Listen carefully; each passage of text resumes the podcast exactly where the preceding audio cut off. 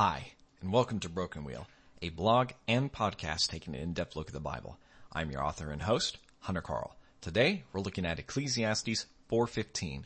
I saw all the living who move about under the sun, along with that youth who was to stand in the king's place. Hey, do you remember that post we did on what should rule? It had that picture of a really cool chess piece. No?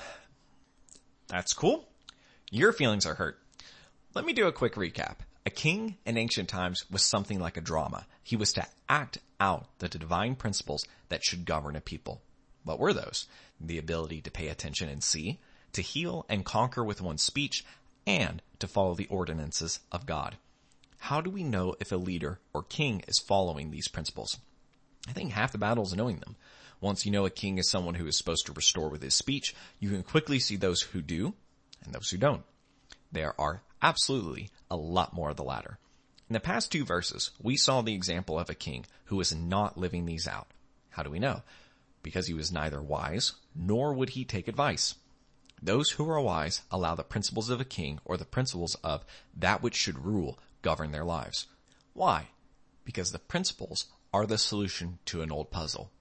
How should we live?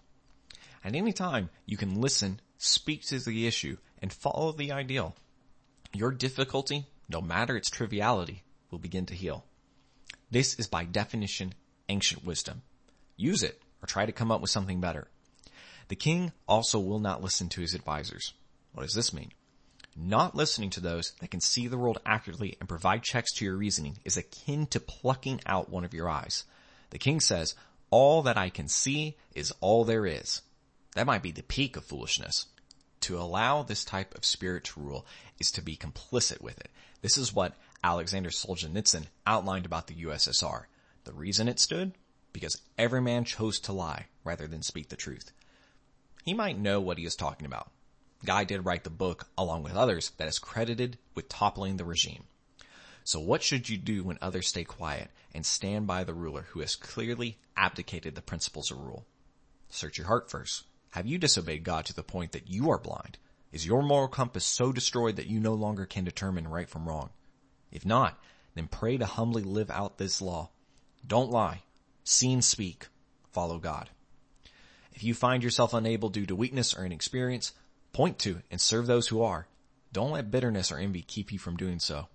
The truth is more important than your ego, and a leader needs many hands.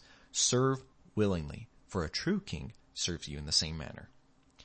Hey, uh, thank you guys so much for listening to this show. And today we're going to do a little something different at the end. Um, I wanted, I seen that we're getting some reviews and I wanted to take the opportunity to read them off of iTunes. Please go, like I say every week and, um, review this on iTunes and Spotify. You have, it just helps our visibility, but I wanted to read these and I do believe this is from my wife, so it's a tad self-serving, but if you re- leave a written review, I'll do my best to read it out in the show. So here it goes. KDC14 writes, I love how Hunter breaks down each verse in a complex review of the work of Solomon that is also somehow still concise and easy to understand. No easy task with this heavy material. He has brought new meaning to this book of the Bible that I honestly can say I probably never would have gleaned otherwise. Uh, Katie, thank you so much for writing that. It's quite a pleasure to hear that this is helping you, if nobody else in that regard. And just thank you to everyone who's uh, leaving reviews and taking the time to do that. We'll give you a shout out on the show like this. Thanks everyone. Have a great rest of your day and we'll see you on Thursday.